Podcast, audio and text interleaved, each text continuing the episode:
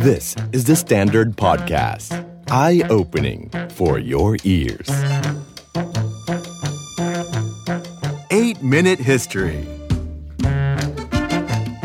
สวัสดีครับท่านผู้ฟังทุกท่านนะครับ ของรายการ 8 Minute History นะครับ 8 นาทีเล่าประวัติศาสตร์กับผมวิทย์สิทธิเวคินกันด้วยนะครับ วันนี้จะมาคุยถึงเรื่องของหนึ่งในวรรณกรรมที่ยิ่งใหญ่ที่สุดของจีนหนึ่งใน 4 เรื่องนั่นก็คือสามก๊ก ชื่อจีนว่าซานกัวจื่อเหยียนอี้ก็คือสามก๊กสำแดงคุณธรรมนั่นเองนะครับ ในช่วงของประวัติศาสตร์ขออนุญาตให้เป็นคริสตศักราชกันด้วยนะครับ ก็คืออยู่ประมาณช่วงปีคริสตศักราช 220 ถึง 280กินเวลาเนี่ยเนื้อเนื้อเลยประมาณสัก 60 กว่าปี บางคนจะมีการยืดหดเพราะจะมีช่วงก่อกำเนิด3ก๊กกันไปด้วยนะครับ บางคนก็บอกถึงประมาณร้อยปีด้วยกัน ถ้าเทียบกับยุคประวัติศาสตร์ของโลกกันแล้ว อันนั้นอยู่ในช่วงของกลางค่อนไปทางปลายของอาณาจักรโรมัน ก็คือหลังจากสิ้นสุดสามก๊กไม่นานนั้น อาณาจักรโรมันก็ย้ายเมืองลงจากโรมไปที่คอนสแตนติโนเปิลนั่นเองนะครับถามว่าทำไมคนถึงได้บอกว่าสามก๊กมีความสำคัญ ขนาดว่าจีนเองซึ่งครั้งหนึ่งเคยปฏิวัติวัฒนธรรม บอกว่าไม่อยากจะศึกษาวรรณกรรมเก่า ยังบอกว่าสามก๊กมีความสำคัญ เพราะหนังสือสามก๊กนี้เป็นการสอนให้คนครับ รู้จักวิธีการในการมองคน ในเรื่องจะมีตัวละครนับร้อยเลย แต่ละคนจะมีอุปนิสัยที่แตกต่างกัน และวิธีการปฏิบัติต่อการปฏิสัมพันธ์ของตัวละคร ในลักษณะการอ่านใจหักเหลี่ยมเฉือนข่มซึ่งกันและกันกันด้วยนะครับทีนี้ย้ำอีกทีครับว่าสามก๊กนั้นเป็นวรรณกรรมอิงประวัติศาสตร์ มันแปลว่าอะไรครับ จริง ๆ แล้วในยุคสามก๊กนั้นมีขึ้นจริงในประวัติศาสตร์ของจีนนะครับแล้วก็มีผู้ที่มีการจดบันทึกเอาไว้ด้วย สมัยก่อนในการจดบันทึกพอชื่อว่าสามก๊กแปลว่าอะไรครับแต่ละก๊กก็จะมีการจดบันทึกข้อความของก๊กของแต่ละก๊กแต่ละก๊กรวมถึงใจความของราชวงศ์ฮั่นเดี๋ยวจะเล่าว่าเกี่ยวข้องกันยังไงนะฮะรวมเอาไว้เป็นมวลๆด้วยกัน หลังจากนั้นผ่านช่วงเวลาไปเป็นพันปี เพราะสามก๊กนี่ประมาณสัก 1,800 กว่าปีที่แล้ว ผ่านช่วงเวลามาประวัติศาสตร์ยังคงเดิมครับ แต่ในช่วงสมัยราชวงศ์ชิงครับ มีผู้ที่มีการเอาประวัติศาสตร์เหล่านี้ มาแต่งเติมเป็นบทประพันธ์ อิงประวัติศาสตร์ผมเรียกบทประพันธ์อิงประวัติศาสตร์มีชื่อว่าหลอกว้านจงครับเล่าเรื่องสามก๊กเอาแบบสั้นและง่ายที่สุดเลยนะฮะสามก๊กเกิดขึ้นในช่วงปลายราชวงศ์ฮั่นครับต้องบอกแบบนี้คนที่ศึกษาเรื่องของภูมิศาสตร์ และประวัติศาสตร์ของจีนจะทราบนะครับว่า จีนเองในปัจจุบันนี้เนี่ยมีพื้นที่ประมาณ 8.5 ล้านตารางกิโลเมตร มีความหมายว่าใหญ่กว่าประเทศไทยประมาณ 19 เท่า ยุคสามก๊ก ไม่ได้ใหญ่เท่าวันนั้นนะครับ ยุคสามก๊กอาจจะประมาณสักครึ่งหนึ่ง ก็ถือว่ายังใหญ่กว่าประเทศไทยประมาณ 8-9 เท่าอยู่ดีนะครับราชวงศ์ฮั่นเป็นราชวงศ์ที่ปกครองจีนอยู่เป็นเวลาประมาณ 400 กว่าปีครับพอถึงช่วงเวลาที่เริ่มต้นที่จะสูญเสียอำนาจคือปลายราชวงศ์แล้ว สั่นคลอนไม่เหมือนเดิม ก็จะมีบรรดาขุนศึกในพื้นที่ต่างๆ ทั่วจีนเลย มีการประกาศตน แล้วก็มีการชิงความเป็นใหญ่ ต่อเนื่องกันมาเรื่อยๆนะครับเริ่มต้นตั้งแต่การประกาศนะครับอำนาจของอุปราชตังโต๊ะเองก็ดีนะครับหลังจากนั้นนะครับนายทหารหนุ่มที่มีชื่อว่าโจโฉก็ได้มีการยึดครองอำนาจในส่วนใจกลางของจีน ถ้ามองแผนที่สามก๊กผมอยากให้มองแบบนี้ ครั้งใดที่มองประวัติศาสตร์จีนนะครับจีนเองเป็นแผ่นดินที่มีขนาดใหญ่มากๆ แต่ถ้าเกิดว่าจะดูประวัติศาสตร์คือตอนเหนือก็จะมีกำแพงเมืองจีน ถัดมายังคงเป็นตอนเหนืออยู่เช่นเดียวกัน คือแม่น้ำเหลือง พาตรงกลางประเทศคือแม่น้ำแยงซีเกียงนั่นเอง ช่วงเริ่มต้นของสามก๊กครับก็คือการต่อสู้กันนะครับในนครหลวงก็คือฮูโต ในช่วงนั้นเนี่ยก็จะเป็นการต่อสู้ที่มีตังโตมีลิโป้แล้วก็มีทางด้านของโจโฉโจโฉย้ำอันนี้คือก๊กที่ใหญ่ที่สุดในช่วงเวลาดังกล่าว ต่อสู้กันเป็นที่เรียบร้อยแล้ว อันนี้อยู่ทางตอนบนของประเทศ หรือบางคนก็เรียกว่าที่ราบจงหยวนแน่นอนครับว่าในพื้นที่ต่างๆ ขุนศึกเองก็ได้มีการประกาศอำนาจของตัวเอง โจโฉบอกแบบนี้อยากจะผนึก ทั้งแผ่นดินจีน หลังจากยุคราชวงศ์ฮั่น ตอนนั้นยังใช้ชื่อราชวงศ์ฮั่นอยู่นะฮะ อยากจะมีการผนึกอำนาจทั้งแผ่นดินจีนกลับมาเป็นหนึ่งเดียว จึงได้มีการยกทัพลงมาทางใต้ เพื่อที่จะเตรียมข้ามแม่น้ำแยงซีเกียงพูดง่ายจากเหนือลงไปทางใต้ และก๊กนั้นพื้นที่ที่อยู่ทางตะวันออกเฉียงใต้ มีชื่อว่าง่อกก นี่ก็คือก๊กที่สองก๊กแรกคือโจโฉก๊กที่สองคือก๊กของซุนกวนมีชื่อว่าง่อกก หลังจากนั้นครับเล่าปีซึ่งเป็นก๊กเล็ก ๆ ที่ดำเนินเรื่องมาตั้งแต่เริ่มต้น ไปเข้าพวกกับก๊กของซุนกวนต่อต้านโจโฉจนโจโฉจำเป็นต้องกลับไปสู่พื้นที่เดิมที่บริเวณที่ราบจงหยวน จากนั้นเล่าปีเองมีการประกาศตัวเองนะครับและสร้างอาณาจักรของตัวเอง เป็นอาณาจักรทางทิศตะวันตกเฉียงใต้ของจีน จนกระทั่งกลายเป็นสามก๊กก็คือโจโฉนะครับอยู่ตอนบนนะครับวุยก๊กลงมาทางใต้ทางตะวันออกลงจากแม่น้ำยังซีเกียง ก็คือพื้นที่กังตังหรือที่เขาเรียกว่างอกก ส่วนอาณาจักรใหม่ที่เล่าปีนั้นได้มีการรวบรวมกันเอาไว้ มีชื่อว่าจกกกอยู่พื้นที่บริเวณเสฉวนนั่นเอง เพราะฉะนั้นคำว่าสามก๊กมาจากไหนครับสามก๊กคือมาจากการที่แผ่นดินจีนช่วงนั้น จากหนึ่งราชวงศ์ฮั่นเริ่มเสื่อมสลาย จากนั้นมีการแตกกันเป็นก๊กเป็นเหล่า จนกระทั่งก๊กที่มีอำนาจมากที่สุดสามารถสถาปนาตัวเองขึ้นมา และกลายเป็นก๊กสามก๊กถามว่า มีคนอยู่เบื้องหลังยุทธศาสตร์อันนี้หรือเปล่า หนึ่งในตัวเอกของท้องเรื่องก็มีชื่อว่าจูเก๋อเลี่ยง จูกัดเลียงหรือว่าขงเบ้งนั่นเองนะครับคำว่าสามก๊กจริง ๆ แล้วเนี่ยเป็นยุทธศาสตร์ครับที่ทางด้านของขงเบ้งได้ให้คำแนะนำขงเบ้งเป็นที่ปรึกษานะฮะให้กับเล่าปี บอกว่านายท่านในการที่จะรวบรวมแผ่นดินเป็นหนึ่งเริ่มต้นต้องทำให้แผ่นดินนี้มีก๊กน้อยลงก่อน ณ เวลานี้มีหนึ่งก๊กทางตอนเหนือนั่นก็คือโจโฉ มีหนึ่งก๊ก ก็คืองอกก๊กทางด้านของซุนกวน ถ้านายท่านมีอีกหนึ่งก๊กเป็นสามก๊กก็จะสามารถทวงดุลอำนาจ และท้ายที่สุดเราสามารถที่จะรวมทั้งสามอาณาจักร กลายเป็นหนึ่งจักรวรรดิเป็นหนึ่งเดียวกันได้ หลังจากนั้นในเรื่องก็จะเป็นการต่อสู้กันระหว่างก๊กทั้งสามการรวบรวมอำนาจ การต่อสู้กันไปโดยต่อเนื่อง จนกระทั่งท้ายที่สุดครับ ก๊กของเล่าปีเอง หลังจากที่สิ้นของเบ้งซึ่งเป็นที่ปรึกษาคนสำคัญไปแล้วเนี่ยอาณาจักรจกกกซึ่งปัจจุบันอยู่ในพื้นที่เสฉวน ต้องย้ำชื่อเสฉวนนะครับ เพราะว่าครั้งใดก็ตามที่เราไปที่มณฑลยูนานนะครับแล้วก็ที่เสฉวนเขาจะเรียกว่าเป็นเมืองสามก๊กเพราะเป็นเมืองที่เล่าปีนั้นได้มีการมาก่อร่างสร้างอำนาจเอาไว้ในเวลานั้นนั่นเองนะครับ ซึ่งณเวลานั้นเนี่ยทางด้านของจกกกเองพยายามโจมตีขึ้นเหนือไปสู้กับโจโฉ ปรากฏว่าสู้ไปสู้มาทางด้านจกกกเองอ่อนล้านะครับท้ายที่สุดก็พ่ายแพ้นะครับให้กับทางกองกำลังของราชวงศ์โจก็คือวุยกก ก็คืออำนาจทางตอนเหนือ ซึ่งสมัยนั้นเนี่ยเป็นรุ่นลูกรุ่นหลานของโจโฉไปแล้ว ก็ยกกันไปตีกันไปตีกันมา จนกระทั่งท้ายที่สุดแล้วเนี่ยจกกกถูกวุยกกทางตอนบน กลืนไปเป็นที่เรียบร้อยแล้วนะครับและก็หลังจากนั้นก็ได้มีการขยายอำนาจเพิ่มเติมจนกระสามารถที่จะผนวกอีกหนึ่งอาณาจักร นั่นก็คืออาณาจักรง่อกกของสุนกวน ซึ่งณเวลานั้นก็จะเป็นผู้ที่สืบทอดอำนาจถัดมาแล้วนะครับ แต่ว่าพีคอยู่ตรงนี้ครับ หลายคนถามว่าเป็นสามก๊กแล้วตอนจบก๊กไหนชนะ ไม่มีก๊กไหนชนะนะครับ เพราะว่าที่สุดแกนกลางของอำนาจของบุยก๊กซึ่งโจโฉวางรากฐานเอาไว้ จากนั้นมีการต่ออำนาจมาตั้งแต่โจผี โจยอยแบบนี้เป็นต้นอำนาจเสื่อมถอยลง จนกระทั่งกลายเป็นอุปราชผู้มีอำนาจที่ยิ่งใหญ่มาก คือสุมาอี้ มีการครองอำนาจในพื้นที่ของวุยกก และเมื่อรวมสามก๊กได้ มีการสถาปนาว่าราชวงศ์จิ้น ดังนั้นผู้ที่รวมสามก๊กได้ ไม่ใช่คนจากสามตระกูลจากสามก๊กใหญ่ แต่กลายเป็นอดีตขุนศึก ซึ่งอยู่ภายใต้โจโฉนั่นก็คือสกุลสุมา แล้วก็คนที่ขึ้นมาครองราชองค์แรก ชื่อว่าสุมาเอียน ซึ่งเป็นหลานของสุมาอี้จากนั้นสามก๊กก็จบลงไปเพราะแผ่นดินจีนรวมกันเป็นหนึ่งในท้ายที่สุดครับ The Standard Podcast Eye Opening for Your Ears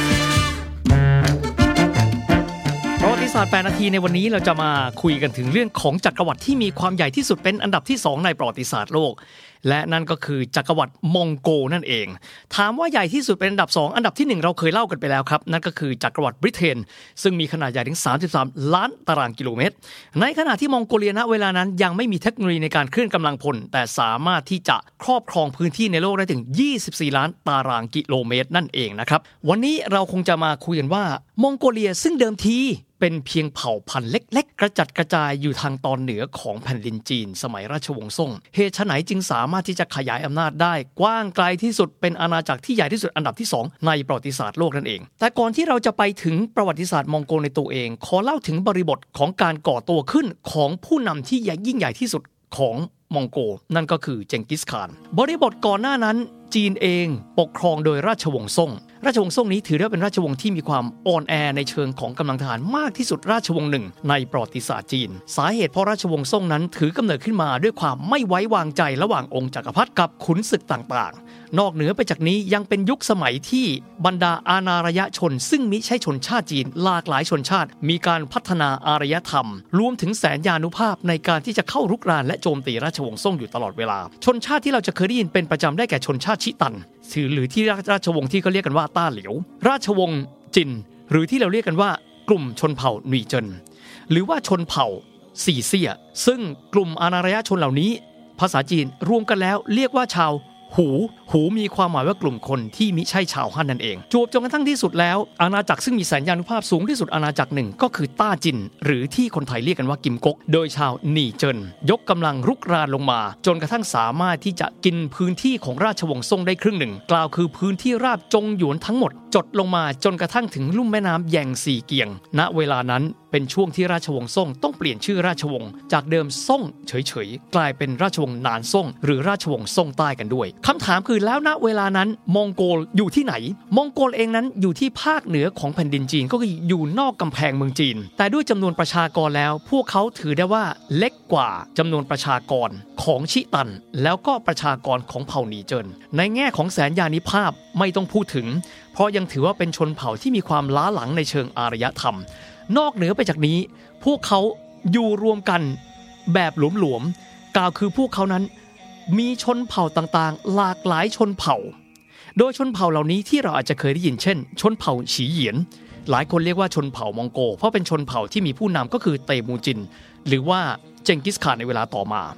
ชนเผ่าเมอร์คิดภาษาจีนเรียกว่าเมี่ยเอ๋อฉี ชนเผ่าจาตาหลัน ชนเผ่าตาตาเอ๋อ ชนเผ่าไนหมาน ชนเผ่าเคอเลีย ซึ่งชนเผ่าเหล่านี้ ไม่เคยสามารถที่จะอยู่รวมกันเป็นหนึ่งเดียวได้เลย สาเหตุเพราะว่ากลุ่มอานารยชนที่มีอำนาจและมีวัฒนธรรมเหนือกว่า อย่างชนเผ่านีเจินนั้น เข้าไปครอบงำเผ่าที่ใหญ่ที่สุดอย่างเผ่าเคอเลีย และมีความพยายามทำให้ชาวมองโกลเหล่านี้ ไม่สามารถรวมตัวกันได้เป็นหนึ่ง แต่ท้ายที่สุดแล้วปรากฏว่าผู้นำคนหนึ่งก็คือเถี่ยมู่เจินเรียกเป็นภาษาจีนกลาง หรือที่เรารู้จักกันในนามของเตมูจิน ซึ่งเป็นหัวหน้าเผ่าหนึ่งในนั้นก็คือเผ่าฉีเหยียนสามารถที่จะทำสงคราม กับกลุ่มต่างๆ เผ่าต่างๆ เหล่านี้ จนกระทั่งสามารถรวบรวมชาวมองโกล ซึ่งแตกกระจัดกระจายราวกับเม็ดทรายในเวลานั้น ให้กลายมาเป็นอาณาจักรหนึ่งเดียว ที่เรียกกันว่าอาณาจักรมองโก หรือที่เรียกกันในภาษาจีนว่าเหมิงกู่ โดยที่ในปี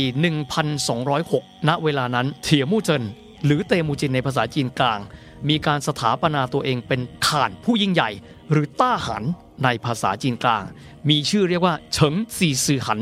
หรือว่าเจงกิสข่านดังที่เรารู้จักกันนั่นเอง ส่วนใหญ่เวลาที่เราดูหนังกันในอดีต เราจะพบว่า เรื่องของเจงกิสข่านจะเป็นเรื่องของการที่ ลูกกำพร้าของเยซูไกก็คือเจงกิสข่านนั้น สามารถที่จะรวบรวมเผ่าต่างๆ ของมองโกลกันไว้ได้ แต่จริงๆ แล้วหลังจากการที่สถาปนาตัวเองเป็นเจงกิสข่าน ปกครองชาวมองโกลทั้งปวงณเวลานั้นแล้ว เจงกิสข่านยังมีการวางรากฐานให้กับลูกหลานชาวมองโกลอีกมากมาย จนกระทั่งกลายเป็นอาณาจักรที่ยิ่งใหญ่ที่สุดดังที่เราได้กล่าวไปแล้ว เบื้องต้นทีเดียวเจงกิสข่านไม่ได้มองแค่ว่าจะมีการปกครอง พื้นที่เดิมของตัวเองแต่เพียงอย่างเดียว แต่เล็งเอาไว้พื้นที่ที่ใครๆก็อยากได้ นั่นก็คือพื้นที่ที่ราบจงหยวนของจีน ซึ่งณเวลานั้นอยู่ภายใต้การปกครองของเผ่าหนีเจินภายใต้ราชวงศ์ที่เราเรียกกันว่ากิมก๊กหรือว่าต้าจินนั่นเอง โดยพวกเขาได้มีการตัดสินใจว่า หากว่าพวกเขาอยู่ภายใต้โซ่ตรวนและพันธนาการของเหล่าหนีเจิน เผ่ามองโกลเองจะไม่สามารถที่จะมีอิสรภาพได้ จนกระทั่งในที่สุดปี 1211 คือ 5 ปี หลังจากการสถาปนาตนเองเป็นเจงกิสข่าน เจงกิสข่านได้มีการนำกองทัพประมาณ 40,000 คน เข้าประชิดพื้นที่ซึ่งเป็นยุทธศาสตร์ที่เรียกว่าที่ราบเยหูหลิงณเวลานั้นได้มีการส่งมหาเสนาบดีของราชวงศ์จินที่มีชื่อว่าถูสร้างยี่ เป็นแม่ทัพในเวลานั้น โดยมีกองกำลังมากกว่ากองกำลังของมองโกล 10 เท่า กล่าวคือมีกองกำลังทหารทั้งหมด 4 0 0แสนคนด้วยกัน แต่ไม่น่าเชื่อด้วยเทคนิคการรบ และด้วยความเป็นนักกลยุทธ์ทางการรบของเจงกิสข่าน สามารถทำให้กองกำลังเจงกิสข่านนั้น สามารถเอาชนะกองทัพของต้าจินได้เป็นที่สำเร็จกันด้วย ซึ่งณเวลานั้นเมื่อเสียพื้นที่ยุทธศาสตร์สำคัญไปทำให้จักรพรรดิของต้าจิน ซึ่งตอนนี้ต้องเข้าใจนะครับว่าจีนณเวลานั้นถูกแบ่งออกเป็น2ส่วน ตอนบนถูกปกครองด้วยเผ่าหนีเจิน ตอนล่างถูกปกครองด้วยราชวงศ์ซ่ง ซึ่งณเวลานั้นผู้ปกครองของต้าจินก็คือจักรพรรดิจินส่วนจง มีการตัดสินใจในการที่จะย้ายเมืองหลวงจากเดิมคือเมืองจงตู จงตูปัจจุบันก็คือปักกิ่งนั้น ลงมา อยู่ที่เมืองไคฟงในเวลาต่อมา เพราะต้องการที่จะรักษาฐานที่มั่นใหม่ ๆ เอาไว้ด้วย แต่หลังจากนั้นเจงกิสข่านมีการตัดสินใจครับว่า ถ้าหากว่ามีการบุกลงไปเรื่อยๆ จนกระทั่งเอาไคฟงได้น่าจะใช้เวลายาวนาน จึงได้มีการเปลี่ยนทิศทางการเดินทัพ ด้วยการคิดว่า อย่ากันนั้นเลย เรายกทัพไปทางทิศตะวันตกเพิ่มเติมจะดีกว่า เพราะทิศตะวันตกนั้นน่าจะยังมีพื้นที่ให้ครอบครอง กองกำลังทางทิศตะวันตกไม่น่าจะแข็งแกร่งเท่ากองกำลังของต้าจิน หรือว่ากิมก๊กโดยที่การยกทัพไปทางทิศตะวันตกนั้น พื้นที่แรกก็คือพื้นที่ของซีเซีย เจงกิสข่านสามารถเอาชนะซีเซียได้โดยไม่ลำบาก จากนั้นบุกเข้าไปยังเอเชียกลาง โดยอาณาจักรที่ยิ่งใหญ่มากๆของเอเชียกลางณเวลานั้นก็คืออาณาจักรที่มีชื่อว่าควารัสภาษาจีนว่าควาราจือหมัว โดยอาณาจักรแห่งนี้ ถูกปกครองโดยกษัตริย์ชาอัลอาดิน ในเวลานั้นเจงกิสข่านใช้เวลาไม่นานนัก ในการที่จะปราบอาณาจักรควารัสได้เป็นที่สำเร็จ แต่หลังจากนั้นเจงกิสข่านมีการตั้งเป้าไว้ พื้นที่ใหม่คืออาณาจักรอิสลามที่มีความรุ่งเรืองสูงที่สุด มีชื่อว่าซามาเออคันหรือว่าเมืองใหม่ซามาคานแต่ก่อนที่จะมีการยกทัพไป ยอดนักรบอย่างเจงกิสข่าน มีความรู้สึกว่าการใช้ชีวิตอยู่บนหลังม้าฆ่าคนนับไม่ถ้วน เป็นสิ่งที่ทำให้เขานั้นปวดหัวตลอดเวลา จึงได้มีการส่งทหารไปนิมนต์นักพรตที่เรียกว่าฉางชุนเจินเหยินหรือมีชื่อจริงว่าคิวสู้จีในการนิมนต์ไปแสดงธรรมให้กับเจงกิสข่านฟังกันด้วยฉางชุนเจินเหยินเราเคยได้ยินว่าคิวชูกี คงจะบอกว่า ชื่อคล้ายๆ กับนักพรตในนิยายเรื่องมังกรหยกถูกต้องครับ ก็คือนักพรตจากลัทธิเต๋า ซึ่งตอบรับคำนิมนต์ในครั้งนั้น และไปแสดงธรรมให้เจงกิสขานได้เข้าใจถึงสัจธรรมของโลก โดยชูสู้จี หรือว่าคิวชูกีบอกแบบนี้ การตอบรับคำเชิญของเจงกิสขาน ถึงแม้ว่าจะทำให้เขาฆ่าคนได้น้อยลงแค่หนึ่งคน ก็ถือว่าเป็นบุญกุศลของแผ่นดินนี้ทั้งแผ่นดิน หลังจากได้สลับฟังธรรมจากฉางชุนเจินเหยินเป็นเวลาไม่นาน เจงกิสขานก็ตายลง แต่ความยิ่งใหญ่ ของอาณาจักรมองโกล ไม่ได้จบลงแต่เพียงแค่เจงกิสข่าน ตอนต่อไปเราจะมาฟังครับว่า ลูกชาย 4 คนของเจงกิสข่าน กับภารกิจในการขยายจักรวรรดิลงใต้ครอบครองจีนทั้งประเทศเป็นอย่างไรกันบ้าง แล้วในตอนหน้าเรากลับมาฟังกันครับ The Standard Podcast. Eye opening for your ears. ประวัติศาสตร์ 8 นาทีในวันนี้จะเป็นตอนต่อเรื่องของจักรวรรดิมองโก ครั้งที่แล้วค้างกันอยู่ที่เจงกิสข่านนั้นตายลงนะครับ ซึ่งช่วงเวลาที่เขาตายลงก็คือปี 1227 นั่นเองนะครับ มีความมายว่า 21 ปี หลังจากที่เขานั้นรวบรวมเผ่ามองโกหลากหลายเผ่า เข้าอยู่ภายใต้อาณาจักรเดียวก็คืออาณาจักรมองโกนั่นเองคำถามครับ อาณาจักรมองโกนั้นถึงแม้ว่าจะเกิดจากเจงกิสข่าน แต่การสารต่อนั้นอยู่กับลูกชายของเจงกิสข่านอีก 4 คนด้วยกันสำหรับลูกชายเจงกิสข่าน 4 คนนั้นล้วนแต่เป็นนักรบที่มีความหานกล้าด้วยกันทั้งหมด คนแรกมีชื่อว่าสู้ฉือ คนนี้แม้ว่าจะเป็นที่โปรดปรานเจงกิสข่าน แต่มีความเชื่อกันว่า คนนี้จริง ๆ แล้วเป็นลูกของเผ่าเมี่ยเอ๋อฉี ซึ่งเป็นศัตรูของเจงกิสข่าน เพราะว่าภรรยาของเจงกิสข่านตั้งครรภ์สู้ฉือในช่วงเวลาที่ถูกจับเป็นเฉลย ระหว่างที่มีการรบกันระหว่างเผ่าฉีเหยียนกับเผ่าเมี่ยเอ๋อฉีกันด้วย ส่วนลูกชายคนที่สองมีชื่อว่าฉาเหอไถ คนที่สามมีชื่อว่าฮั่วเคอไถ ส่วนคนที่สี่มีชื่อว่าโทเหลย หลายคนจะมีความคุ้นเคยกับชื่อที่สี่คือโทเหลยมาก เพราะว่าถูกนำไปเป็นส่วนหนึ่งของนิยายมังกรหยกของจินหยง หรือว่ากิมยง ในฐานะที่เป็นเพื่อนร่วมสาบานกันกับกุ้ยเจ๋งซึ่งเป็นตัวเอกของเรื่องด้วยนะครับ ทั้ง 4 คนนี้มีภารกิจในการที่ช่วยเหลือพระบิดาก็คือเจงกิสข่านในการขยายอำนาจลงใต้กันด้วย ความเดิมในตอนที่แล้วบอกว่าเจงกิสข่านนั้น หลังจากที่รบชนะเผ่ากิมก๊กหรือว่าจินกัวบนสมรภูมิเยหูหลิงเป็นที่เรียบร้อยไปแล้ว ก็ได้มีการเปิดฉากในการขยายอาณาจักรไปทางทิศตะวันตก แต่แนวรบทางด้านใต้ พวกเขาสามารถที่จะบุกยึดเมืองสำคัญได้หนึ่งเมืองในปี 1232 นั่นก็คือเมืองไคฟง ถามว่าเมืองไคฟงณเวลานั้นมีสถานภาพเป็นอะไร เมืองไคฟงณเวลานั้นมีสถานภาพเป็นราชธานีใหม่ ของกิมก๊กหรือว่าเผ่าหนีเจินซึ่งเจงกิสข่านนั้นสามารถที่จะเอาชนะได้ การที่สามารถยึดครองไคฟงได้ณเวลานั้นทำให้เจงกิสข่านได้บริวารหนึ่งคน เป็นนักปราชญ์ชาวชิตัน ที่มีชื่อว่าเยลู่ชูไฉ เยลู่ชูไฉคนนี้ เป็นบุคคลที่วางระบอบการปกครองของมองโกล เพราะเชื่อว่าการรบที่เก่งกล้า ย่อมจะต้องควบคู่ไปกับความสามารถในการปกครองที่เป็นธรรม และความสามารถในการปกครองที่เป็นระบบ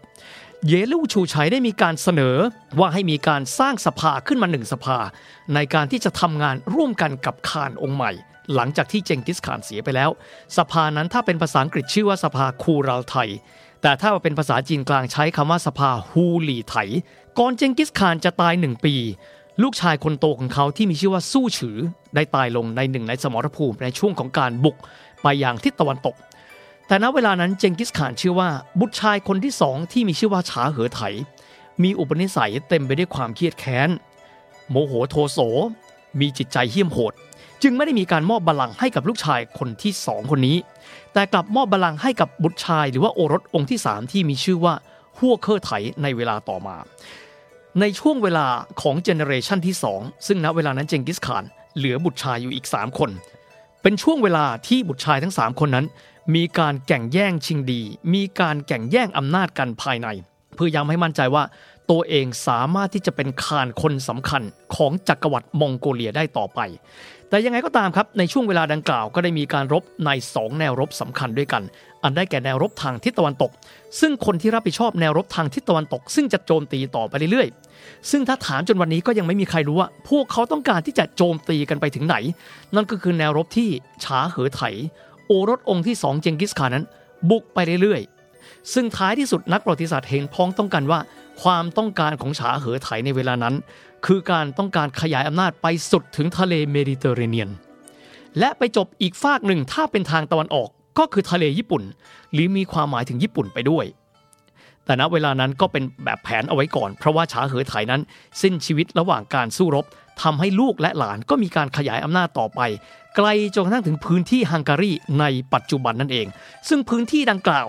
ฝรั่งเรียกอาณาจักรในส่วนนั้นเรียกว่า Golden Horde แต่ต้องยอมรับว่าใจกลางอำนาจของอาณาจักรมองโกก็คือพื้นที่ในจักรวรรดิจีนนั่นเอง ในปี 1234 มองโกสามารถที่จะเอาชนะราชวงศ์จิน หรือว่ากิมก๊กหรือว่าชาวหลี่เจินจนเป็นผลสำเร็จ นั่นก็มีความหมายว่าพื้นที่ราชวงศ์ซ่งเดิม ครึ่งบนทั้งหมด ซึ่งครั้งหนึ่งตกอยู่ในมือของชาวหลีเจิน ณเวลานี้ถูกชาวมองโกลนั้นปกครองไปด้วย ทางด้านของมองโกลเองจำเป็นต้องดูแล้วว่า พวกเขาต้องการที่จะรุกลงใต้ เพื่อที่จะต่อสู้กับราชวงศ์ซ่งใต้ และเขมือบจีนทั้งประเทศสถาปนาราชวงศ์หยวนกันเมื่อไหร่กันด้วย แต่ในเวลานั้นสถานการณ์หลากหลายอย่างถือว่าไม่มีใครสามารถที่จะเอาชนะจักรวรรดิมองโกได้ง่าย ๆ จึงทำให้เกิดความสับสนวุ่นวายในราชสำนักมองโกในเวลานั้นฮัวเคอร์ไถข่านองค์ที่สองตายลง จากนั้นยุวจักรพรรดิกุ้ยโหยปกครองอาณาจักรต่อมาเพียงแค่ 2 ปีก็ตายลง จากนั้นบุคคลซึ่งถือว่าเป็นสายตระกูลของ ทัวเหลย ซึ่งเป็นโอรสองค์ที่ 4 ขึ้นมาครองราชคนแรกมีชื่อว่าเหมิงเกอขาน ปกครองอยู่ 8 ปี แน่นอนที่สุดว่า ด้วยอายุที่มากขึ้น ด้วยการกำศึกที่มากมายปกครองเพียงแค่ 8 ปีทำให้เหมิงเกอขานก็เสียชีวิตไปด้วย ต่อมาทำให้เกิดสงครามระหว่างพี่น้องซึ่งเป็นน้องชายของเหมิงเกอขานทั้งคู่ คนหนึ่งชื่อว่าอาลีปูเก๋ออีกคนหนึ่งชื่อว่าฮูปีเลียหรือเรารู้จักกันต่อมาว่ากุ๊บไลขาน สองคนนี้ต่อสู้ขึ้นมาเพื่อที่จะได้อำนาจ แต่ท้ายที่สุดแล้วฮูปี้เลียหรือว่ากุ๊บไลขานสามารถครองอำนาจได้ในที่สุด และพวกเขาสามารถที่จะรุกคืบ และสามารถที่จะลงใต้และครอบครองจักรวรรดิจีนได้ทั้งหมดในปี 1279 มีการสถาปนาราชวงศ์หยวน กุ๊บไลขานสถาปนาตนเป็นจักรพรรดิราชวงศ์หยวน มีชื่อว่าหยวนซื่อจู่ ถือได้ว่าเป็นแผ่นดินที่ 5 ถ้าหากว่าเรานับว่าหยวนไทจู่หรือปฐมจักรพรรดิของราชวงศ์หยวน คือเจงกิสข่านนั่นเอง ความสำคัญของราชวงศ์หยวนนั้น ถือว่าเป็นที่รับรู้ของโลกตะวันตกไม่น้อย เพราะณเวลานั้นมีชาวยุโรปคนแรก ๆ อาจจะไม่ใช่คนแรกทีเดียวแต่เป็นคนแรก ๆ ที่เดินทางเข้าไปถึงราชธานีของจักรวรรดิจีน ซึ่งณเวลานั้นก็คือราชวงศ์หยวน ชายคนนั้นเป็นชาวเวนิส มีชื่อว่ามาร์โคโปโล เดินทางจากเวนิสผ่านทางอิสตันบูลผ่านทางเอเชียกลางด้วยความมุ่งมั่น จนกระทั่งท้ายที่สุดเข้าไปยังหยวนต้าตู หรือกรุงปักกิ่งในปัจจุบัน และได้พบกับกุ๊บไลคานซึ่งก็ถือว่ามีศักดิ์เป็นหลานของเจงกิสข่านนั่นเอง ในช่วงเวลากว่า 10 ปีที่มาโคโปโล ได้ท่องเที่ยวได้ใช้ชีวิตอยู่ในจักรวรรดิหยวนหรือว่าจักรวรรดิมองโกทำให้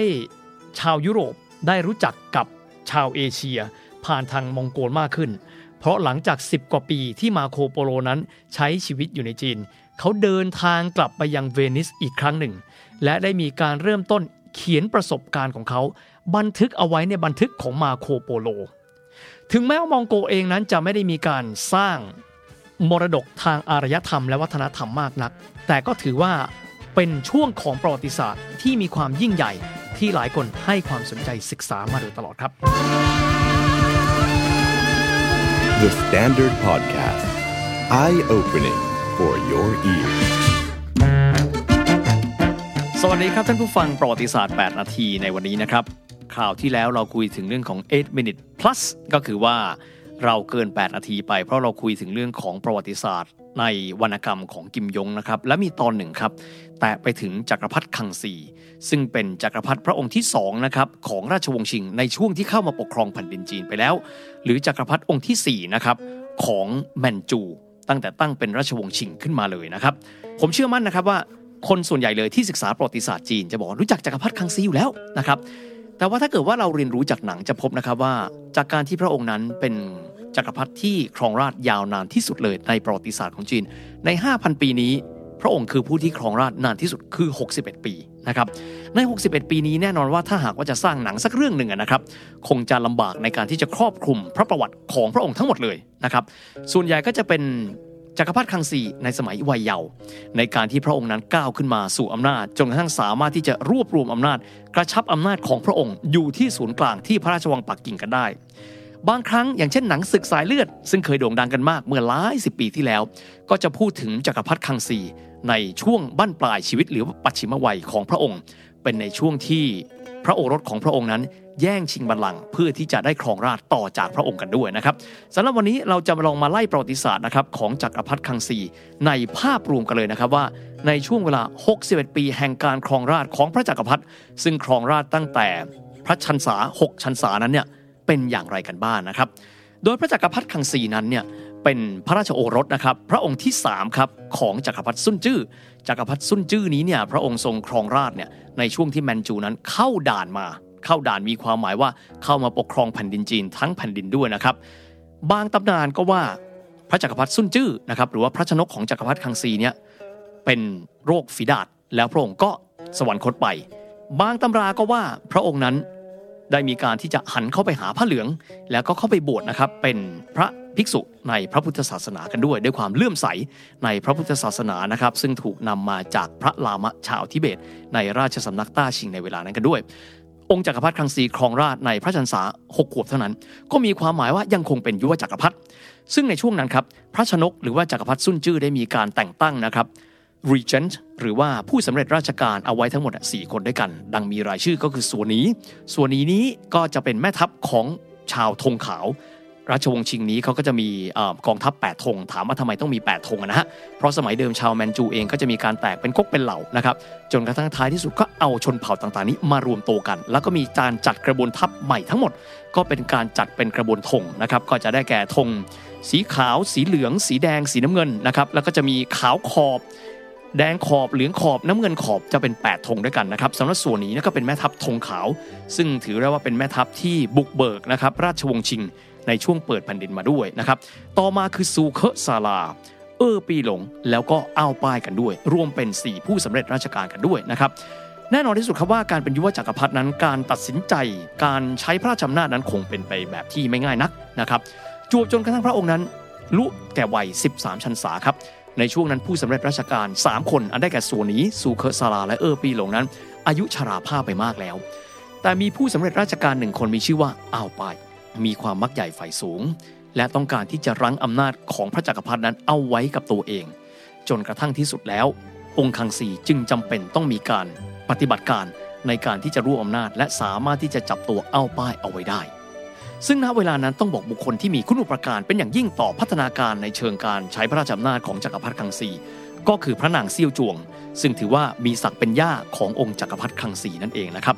โดยไทเฮาเซี่ยวจวงพระองค์นี้ จริง ๆ แล้วเนี่ยพระองค์ทรงเป็นชาวมองโกล ที่ถูกแต่งงานมากับพวกแมนจู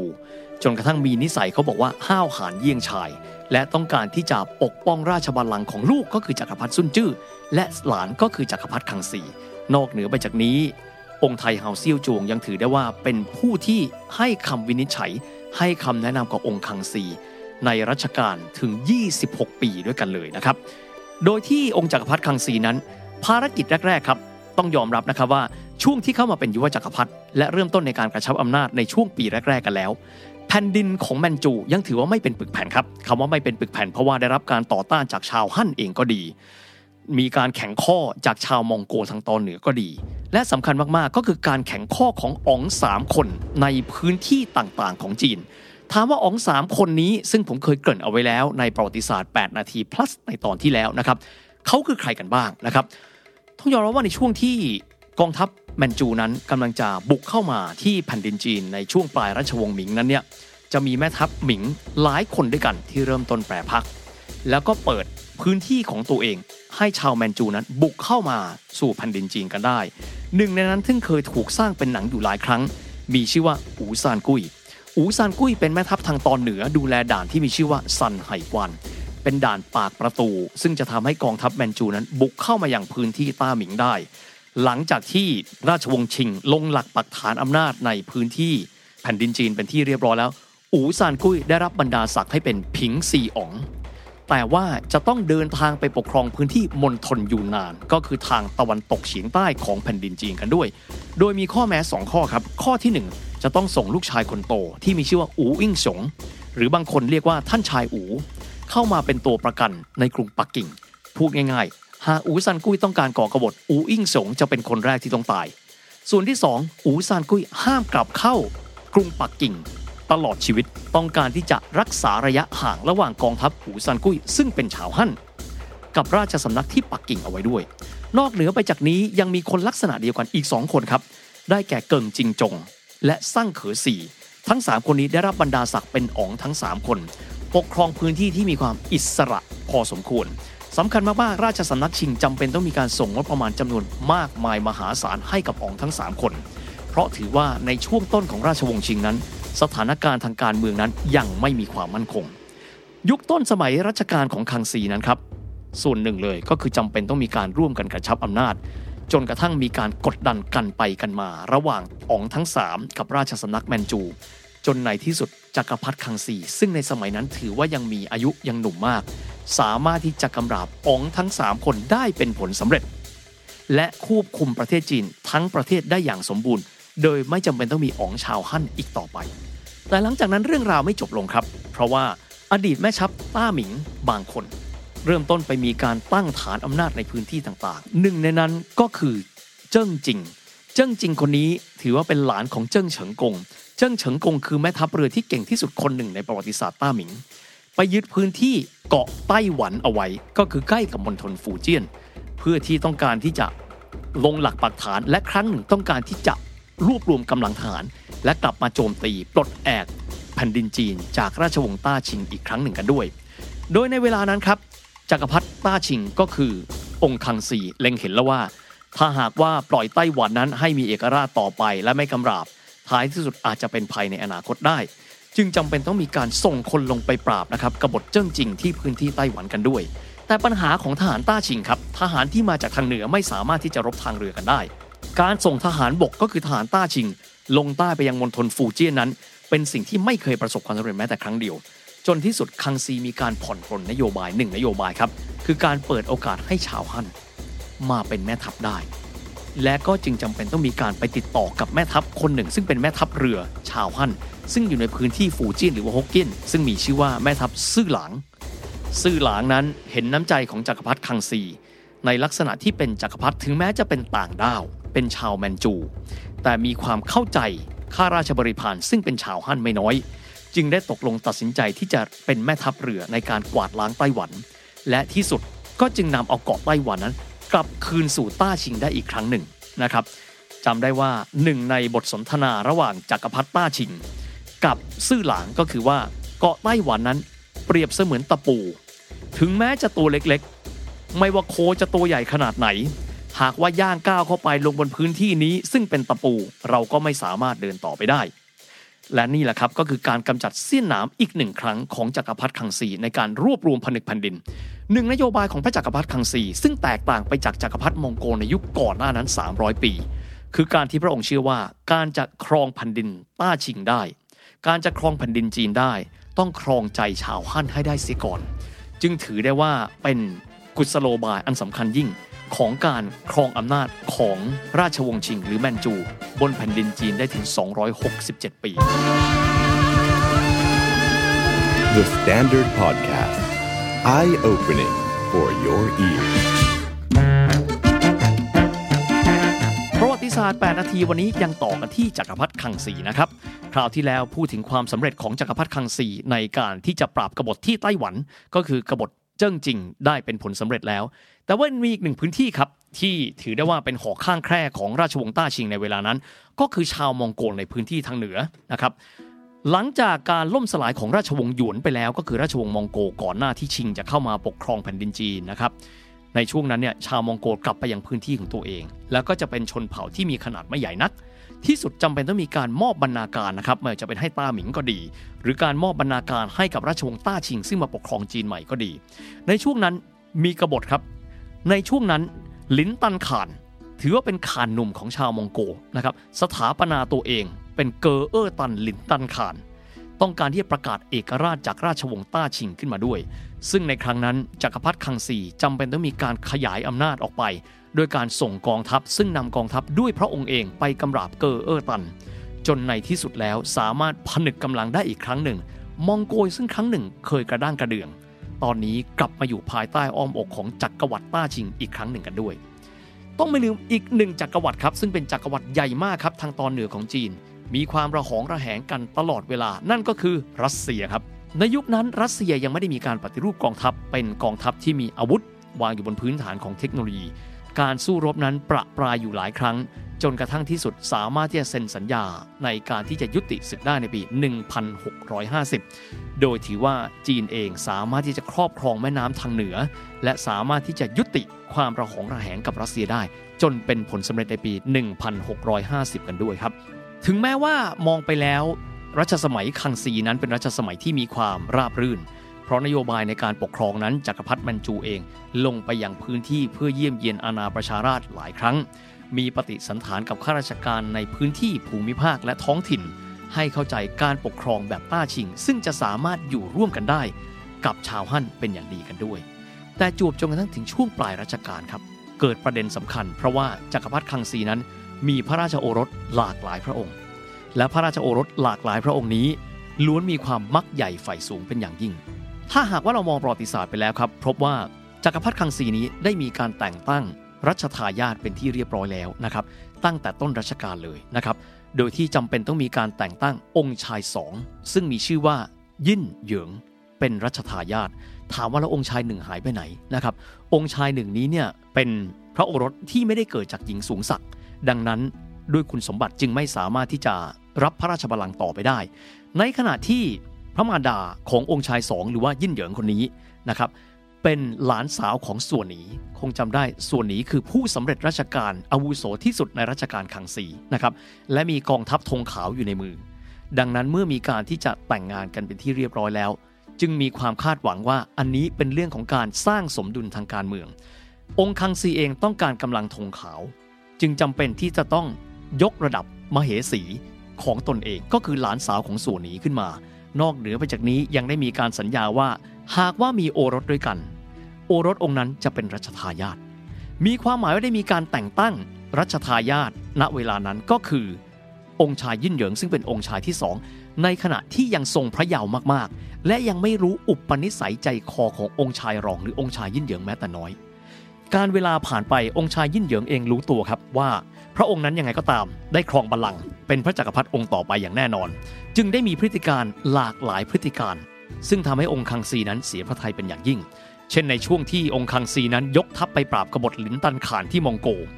กลับมาได้พบว่าองค์ชายรองพยายามที่จะสวมชุดมังกร นั่งบนบัลลังก์มังกรว่าง่ายๆ แปลเป็นภาษาชาวบ้านว่า อยากให้องค์คังซีซึ่งเป็นพ่อตัวเองนั้น สวรรคตให้เร็วที่สุดนำมาซึ่งความเสียพระทัย ขององค์คังซีเป็นอย่างยิ่งจึงได้มีการปลดองค์ชายรองออกจากการเป็นรัชทายาทแต่หลังจากนั้นหวนนึกถึงคำสัญญาที่มีต่อมเหสีองค์แรก ว่ายังไงก็ตาม โอรสองค์นี้จะต้องเป็นรัชทายาทจึงจำเป็นต้องมีการแต่งตั้งองค์ชายรองกลับมาเป็นรัชทายาทอีกครั้งหนึ่งเป็นครั้งที่สองแต่ในครั้งนั้นครับองค์ชายที่เหลืออยู่ ซึ่งมีความมักใหญ่ฝ่ายสูงโดยเฉพาะยิ่ง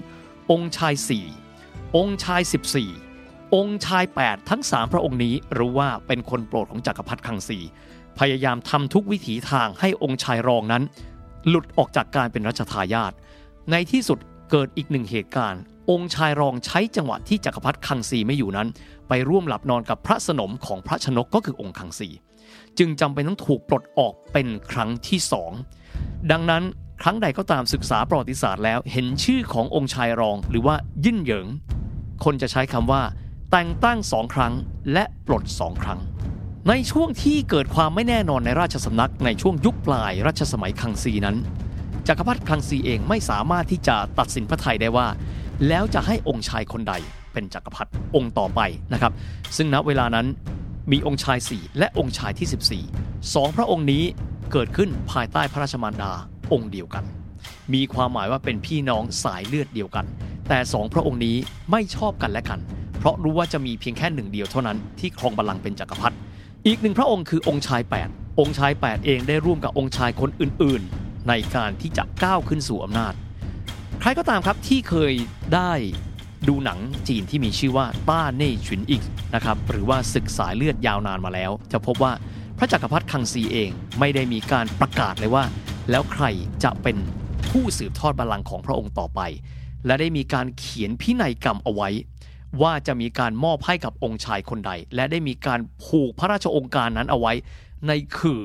ใต้เพดานของพระราชวังต้องห้าม ก็คือที่บริเวณไท่เหอเตี้ยนนะครับ ก็คือเป็น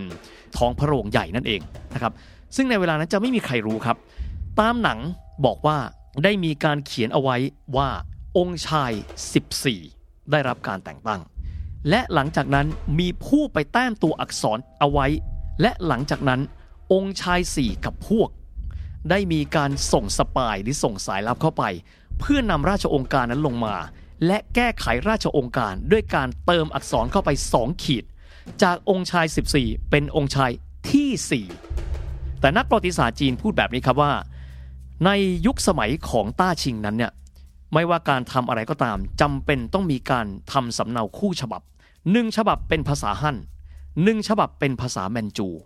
ดังนั้นจึงเป็นไปไม่ได้ที่จะมีการเปลี่ยนราชองค์การสองฉบับ เพราะตามภาษาแมนจูการแก้จากคำว่า องค์ชาย 14 เป็นองค์ชายที่ 4 ไม่สามารถทำได้ง่าย ๆ เป็นสองสำเนาที่จะเห็นชัดเจนว่า ยืนยันกันและกันว่าฉบับไหนเป็นฉบับจริง ดังนั้นนักประวัติศาสตร์จึงให้ความเห็นตรงกันว่า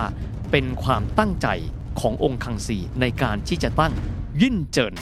ก็คือพระนามเดิมของจักรพรรดิหยงเจิ้น หรือว่ารัชทายาทองค์ต่อมาหรือจักรพรรดิองค์ต่อมาเนี่ยนะครับ เป็นผู้สืบทอดราชบัลลังก์องค์ต่อมาอย่างชัดเจนกันด้วย มีคำถามว่าเหตุไฉนจึงเลือกที่จะแต่งตั้งองค์ชายสี่หรือว่ายิ่นเจินคำตอบคือ เพราะว่าองค์คังซีนั้นมองทะลุไป2เจเนอเรชันว่าในบรรดาหลานของตัวเองทั้งหมด คนที่เก่งที่สุดก็คือลูกขององค์ชายที่ 4 คนนี้ ซึ่งมีชื่อว่าหงลี่ ซึ่งต่อมาก็คือพระจักรพรรดิสองพระองค์ถัดไป ก็คือพระจักรพรรดิเฉียนหลง มีความหมายว่าสายพระเนตรที่ยาวไกลชื่อว่า จากรัชกาลคังซี สู่รัชกาลหยงเจิ้นถัดจากนั้นจะเป็นรัชกาลของเฉียนหลง เป็นการมองทะลุปลุกโปร่งไปแล้ว และหลังจากนั้นหลังจากครองราชมาได้เป็นเวลา 61 ปีจักรพรรดิคังซีก็สวรรคตไป โดยที่ผู้มาสืบทอดอำนาจก็คือองค์ชาย 4 หรือว่าจักรพรรดิหยงเจิ้นนั่นเอง หยงเจิ้นครองราชบัลลังก์อยู่ 13 ปี ก็นำไปสู่สมัยรัชกาลที่ชื่อว่าเฉียนหลง ซึ่งจักรพรรดิเฉียนหลงนั้นอันที่จริงแล้วสามารถที่จะครองราชได้ยาวนานมากกว่าพระอัยกาหรือว่าเสด็จปู่คือจักรพรรดิคังซีเพราะมีพระชนชีพยืนยาวถึง 88 ชันษา แต่ว่าหลังจากที่ครองแผ่นดินได้ 60 ปีแล้ว พระองค์บอกว่ายาวนานเพียงพอแล้ว ต้องการที่จะมอบพระเกียรติให้กับเสด็จปู่ จึงได้มีการที่จะสละราชบัลลังก์และมอบบัลลังก์ของตนเองนั้นให้กับพระโอรส ก็คือจักรพรรดิเจียชิ่ง ซึ่งเป็นจากพระจักรพรรดิองค์ต่อมา โดยที่พระองค์ก็นั่งเป็นไท่สร้างขวัง หรือเป็นพระชนก ซึ่งมีอำนาจในการบริหารราชการบางส่วนอยู่ต่อไปอีก 2 ปี นั่นแหละครับก็คือเรื่องของพระจักรพรรดิคังซี โดยจักรพรรดิคังซีหยงเจิ้นและเฉียนหลงสามรัชกาลนี้ ถือเป็นรัชกาลที่มีความรุ่งเรืองที่สุดในสมัยราชวงศ์ชิง นอกเหนือไปจากการกระชับอำนาจ การสร้างความกลมกลืนระหว่างฮั่นและแมนจู การเริ่มต้นรับวิทยาการจากชาวตะวันตก ยังมีเรื่องของความผาสุกของคนในชาติ สงครามที่มีร้อยลง แต่ทั้งนี้ทั้งนั้นก็คงจะเหมือนกันกับปรากฏการณ์ทั่วโลก เกิดขึ้นตั้งอยู่และดับไป เพราะในสมัยต่อมาคือพระจักรพรรดิเต้ากวง อังกฤษซึ่งมีแสนยานุภาพมหาศาล เริ่มต้นเข้ามาทำสงครามกับจีน และทำให้จีนนั้นอยู่ในช่วงของขาลง นำไปสู่การสิ้นสุดของราชวงศ์ชิง และระบอบจักรพรรดิในจีนในปี 1911 ครับ The Standard Podcast. Eye opening for your ears. เอาละครับ วันนี้จะคุยถึงเรื่องของประวัติศาสตร์จีนนะครับ ประวัติศาสตร์ของเออประเทศที่มีความยาวนานมากเลยบางคนก็บอกว่า 5,000 กว่าปี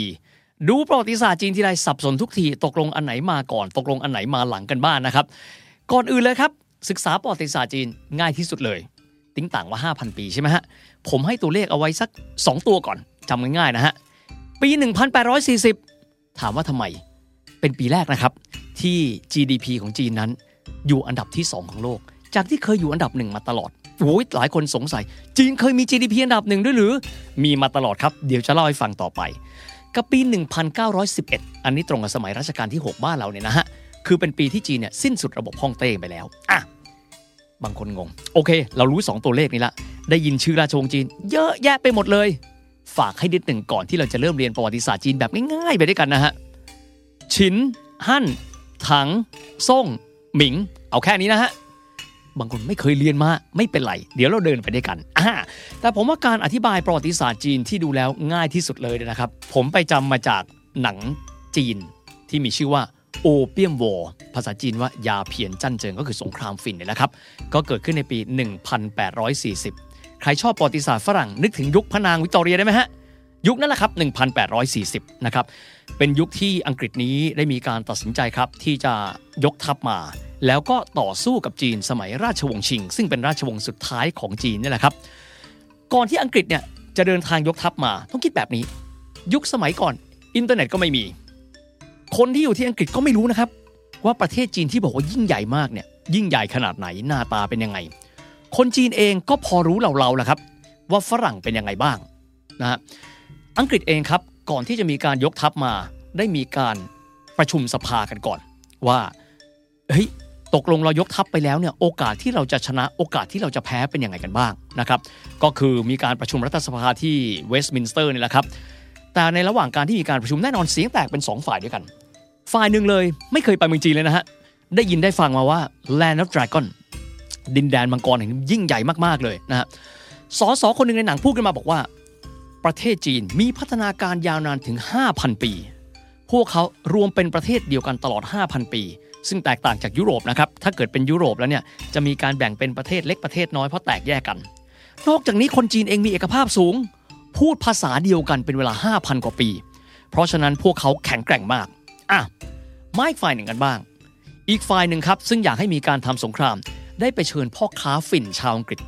ซึ่งเคยไปอยู่ที่จีนและถูกยึดฝิ่นไปแล้วเนี่ยมาเล่าให้ฟังครับว่า จีนที่คนอังกฤษไม่เคยเห็นเลยเนี่ยเป็นยังไงกันแน่ พ่อค้าคนนี้ครับ น่าสนใจมาก เอาภาชนะของจีนเนี่ยใน 3 ยุค 3 สมัยเนี่ยเข้าไปในรัฐสภาอังกฤษ เข้าไปในห้องประชุมก็คือ House of Commons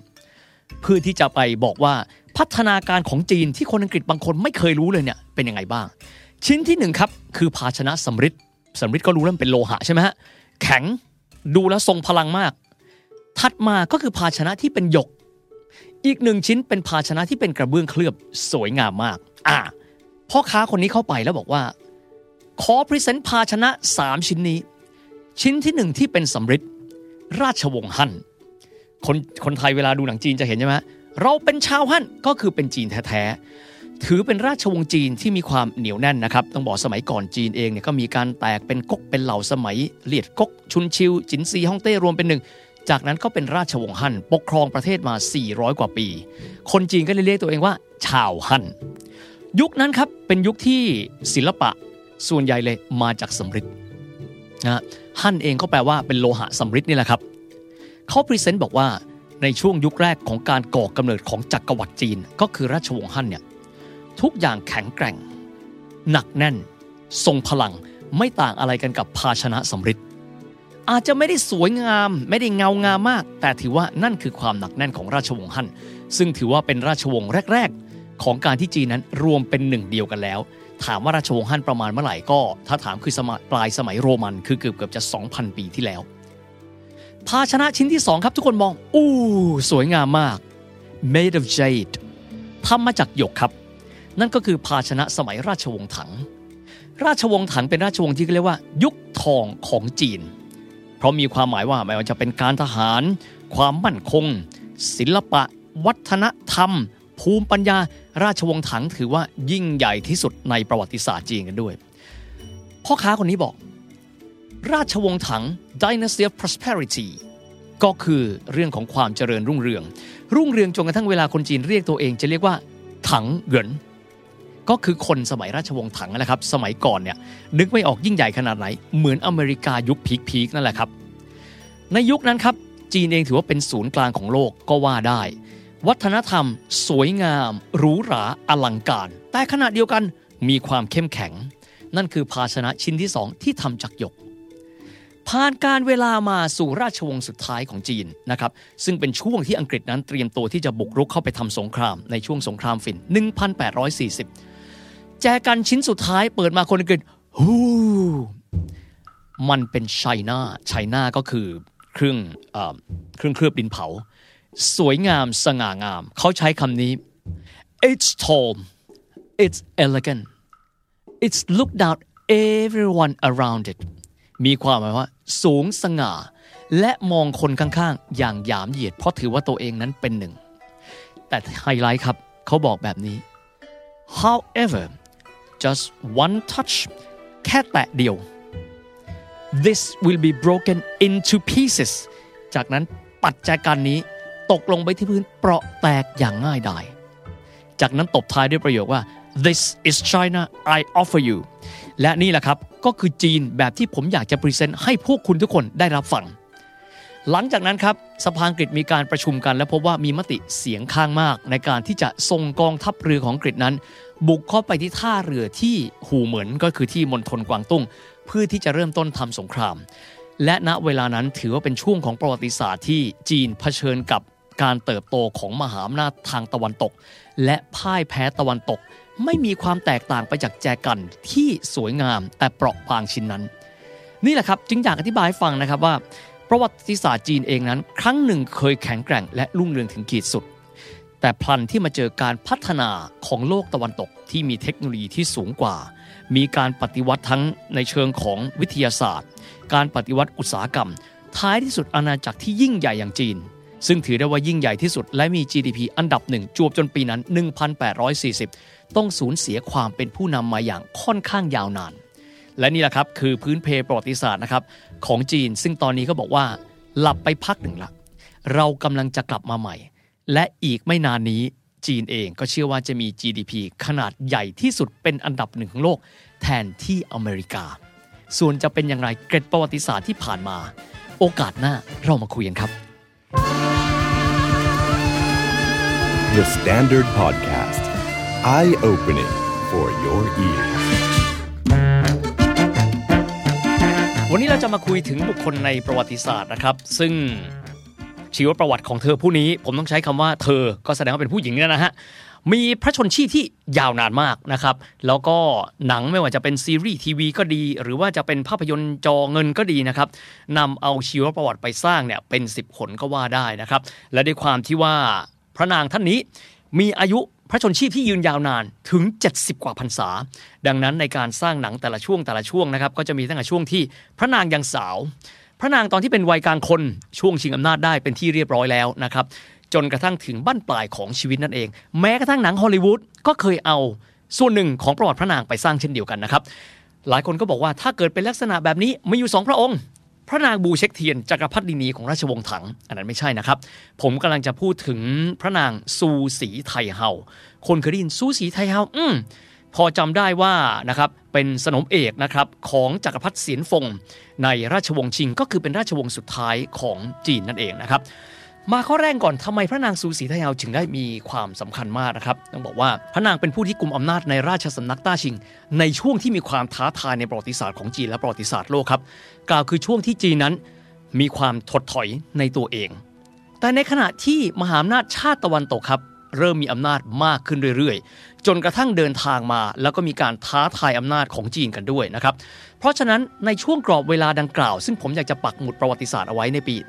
1840 คือช่วงที่มหาอำนาจชาติตะวันตกก็คือทางด้านของ British Empire นะครับ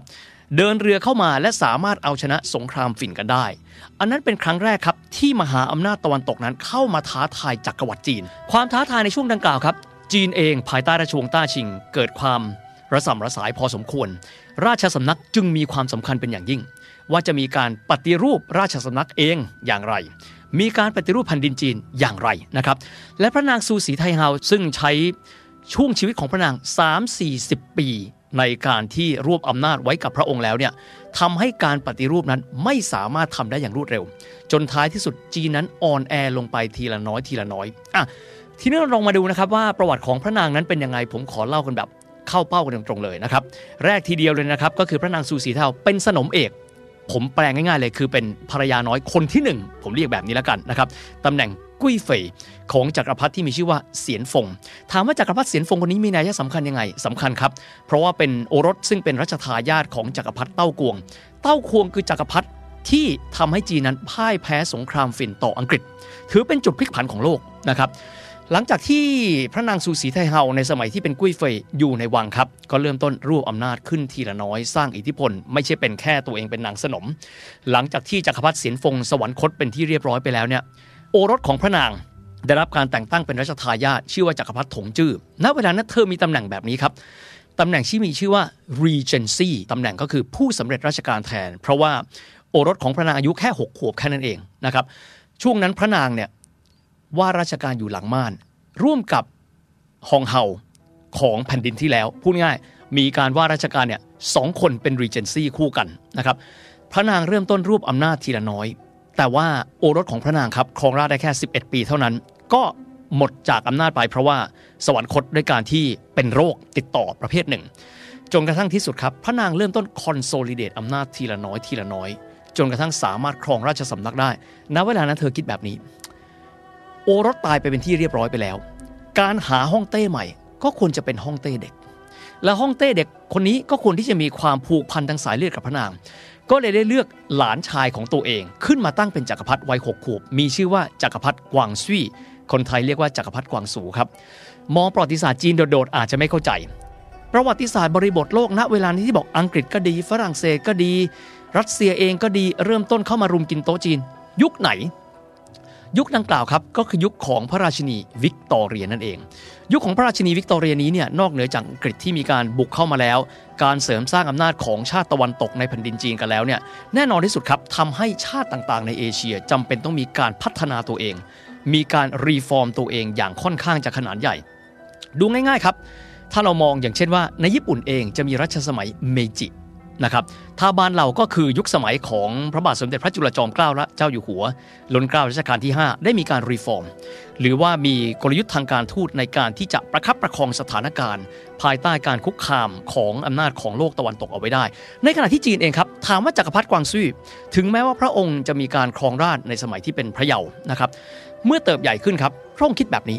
ถ้าจีนเองมิได้มีการ reform มิได้มีการที่จะปฏิรูปแม้จะเป็นส่วนราชสำนักเองก็ดี หรือเทคโนโลยีก็ดี คงจะต้องเสร็จอำนาจชาติตะวันตกเป็นแน่แท้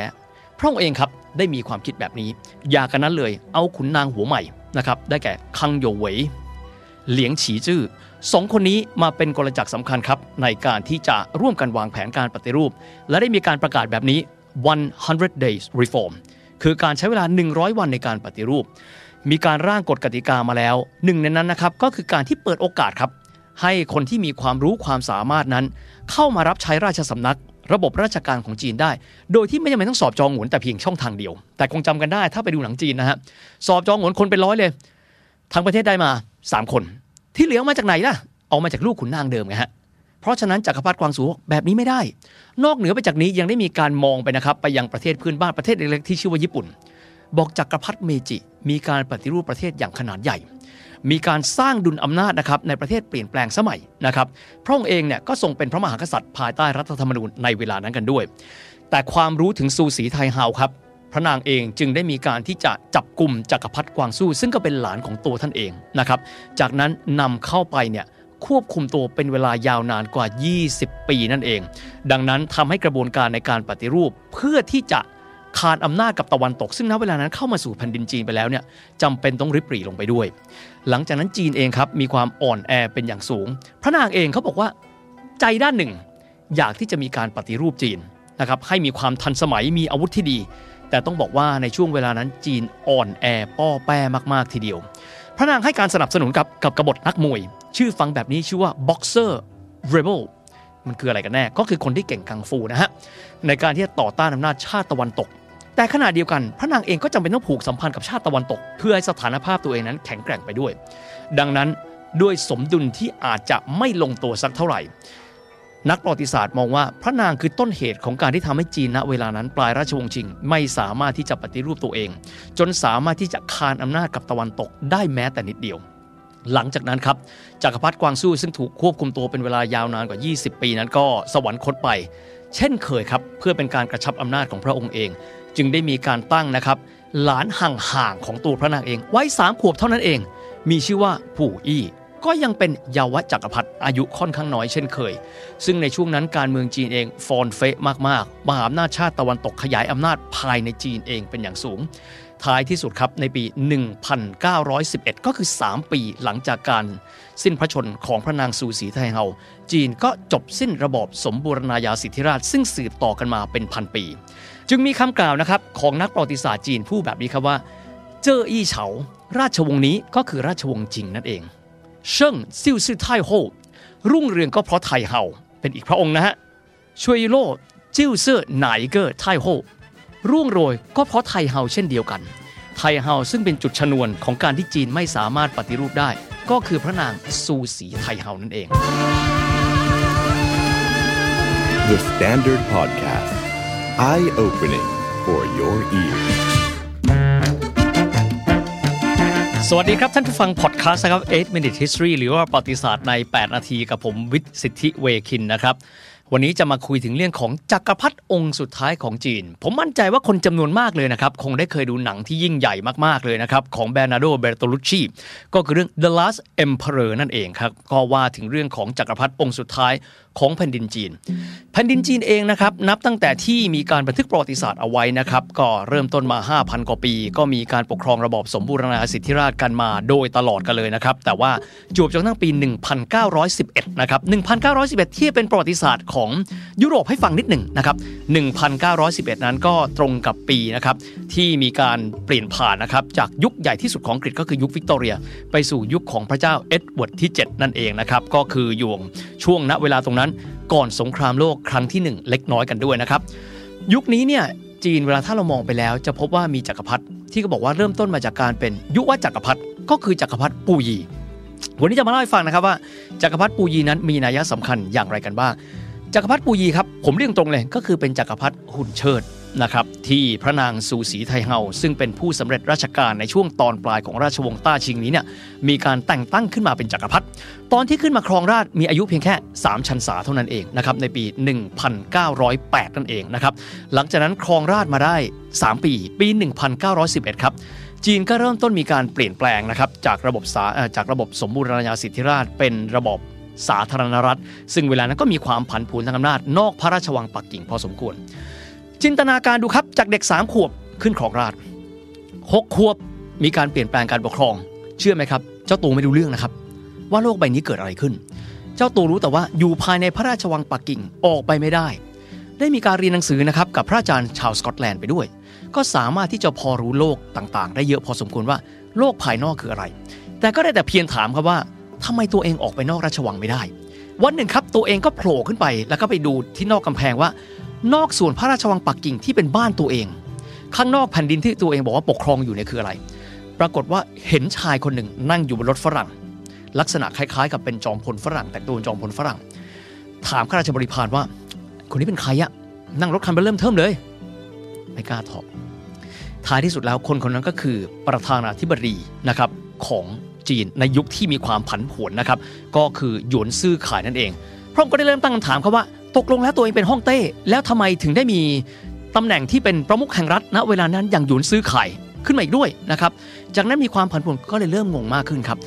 จนกระทั่งท้ายที่สุดครับ พระองค์ก็ดูเหมือนกับว่าจะเริ่มเข้าใจแล้วว่า ตัวเองนั้นถูกกักบริเวณเอาไว้ ให้อยู่เพียงแค่ภายในราชวังปักกิ่งเท่านั้นเอง แต่แน่นอนครับว่าในช่วงเวลาดังกล่าวถ้าเรามองดูนะฮะในปี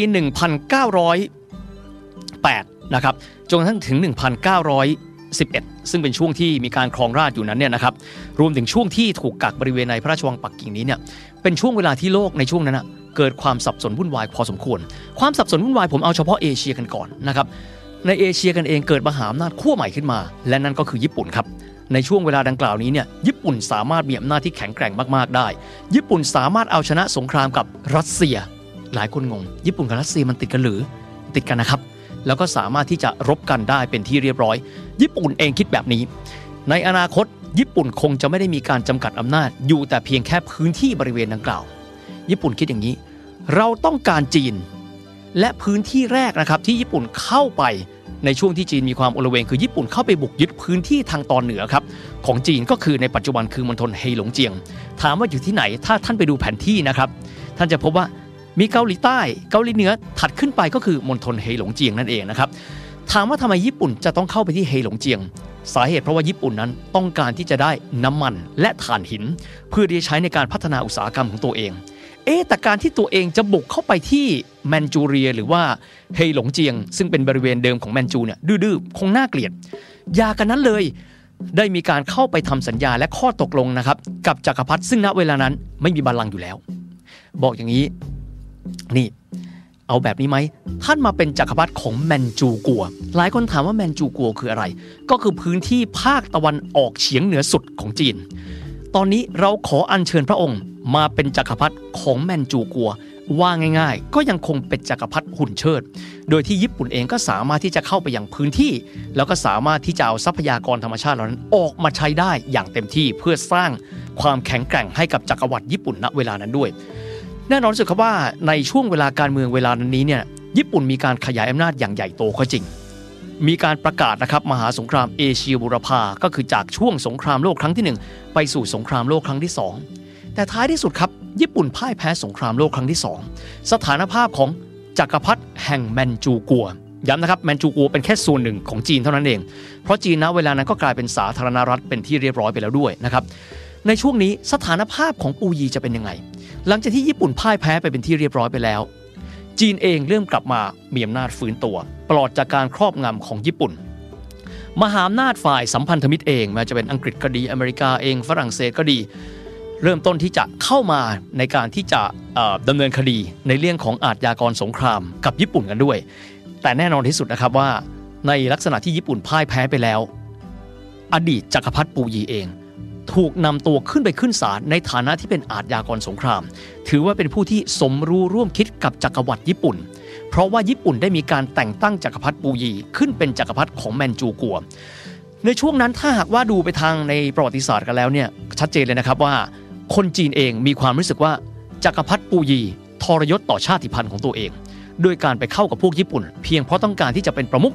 ของพื้นที่เล็ก ๆ ที่มีชื่อว่าแมนจูกัว แต่ถ้าหากว่าเรามองกันจริงๆนะครับ ก็ต้องบอกว่า พระองค์เองเติบโตขึ้นมาอยู่ในวัง โดยที่อาจจะไม่รู้ด้วยซ้ำว่า บริบทโลกเกิดอะไรขึ้น เรามามองประวัติศาสตร์ตอนนี้ในยุคที่มีอินเทอร์เน็ตไปแล้ว สามารถสืบค้นประวัติศาสตร์ได้ ก็น่าจะสามารถเข้าใจได้ แต่ณเวลานั้นปูยีเองเหมือนกับเป็น ผมใช้คำว่า หุ่นเชิดทางการเมืองของมหาอำนาจหลายๆขั้วด้วยกัน หลังจากนั้นครับในปี 1949 นะครับจีนได้มีการเปลี่ยนแปลงนะครับหลังหลังจากสงครามกลางเมืองนะครับ ซึ่งฝ่ายสาธารณรัฐโดยก๊กมินตั๋งเนี่ยรบกับฝ่ายคอมมิวนิสต์แล้วก็จบลงด้วยชัยชนะของพรรคคอมมิวนิสต์นำโดยเหมาเจ๋อตุง แน่นอนที่สุดครับว่าการกลับไปเพื่อสืบสวนสอบสวน และการควบคุมตัวอดีตจักรพรรดิปูยี หรือก็จักรพรรดิองค์สุดท้ายนั้น จึงเป็นกระบวนการที่ถูกบันทึกเอาไว้ในหน้าประวัติศาสตร์กันด้วย ทางด้านจักรพรรดิปูยียืนยันมาตลอดบอกว่า ตัวเองนั้นไม่ใช่หุ่นเชิด แต่ยังไงก็ตามเมื่อไปดูหลักฐานทั้งหลายทั้งปวงแล้วนะครับก็คงจะปฏิเสธไม่ได้ว่า พระองค์ก็คือกลไกหนึ่งของการที่ทำให้ญี่ปุ่นนั้นบุกเข้าไปสู่จีน และไปตักตวงทรัพยากรมหาศาลได้ปูยีนั้นก็ดำรงพระชนม์ชีพนะครับหรือว่าดำรงชีวิตในฐานะของนายไอซินเจียหลอปูยี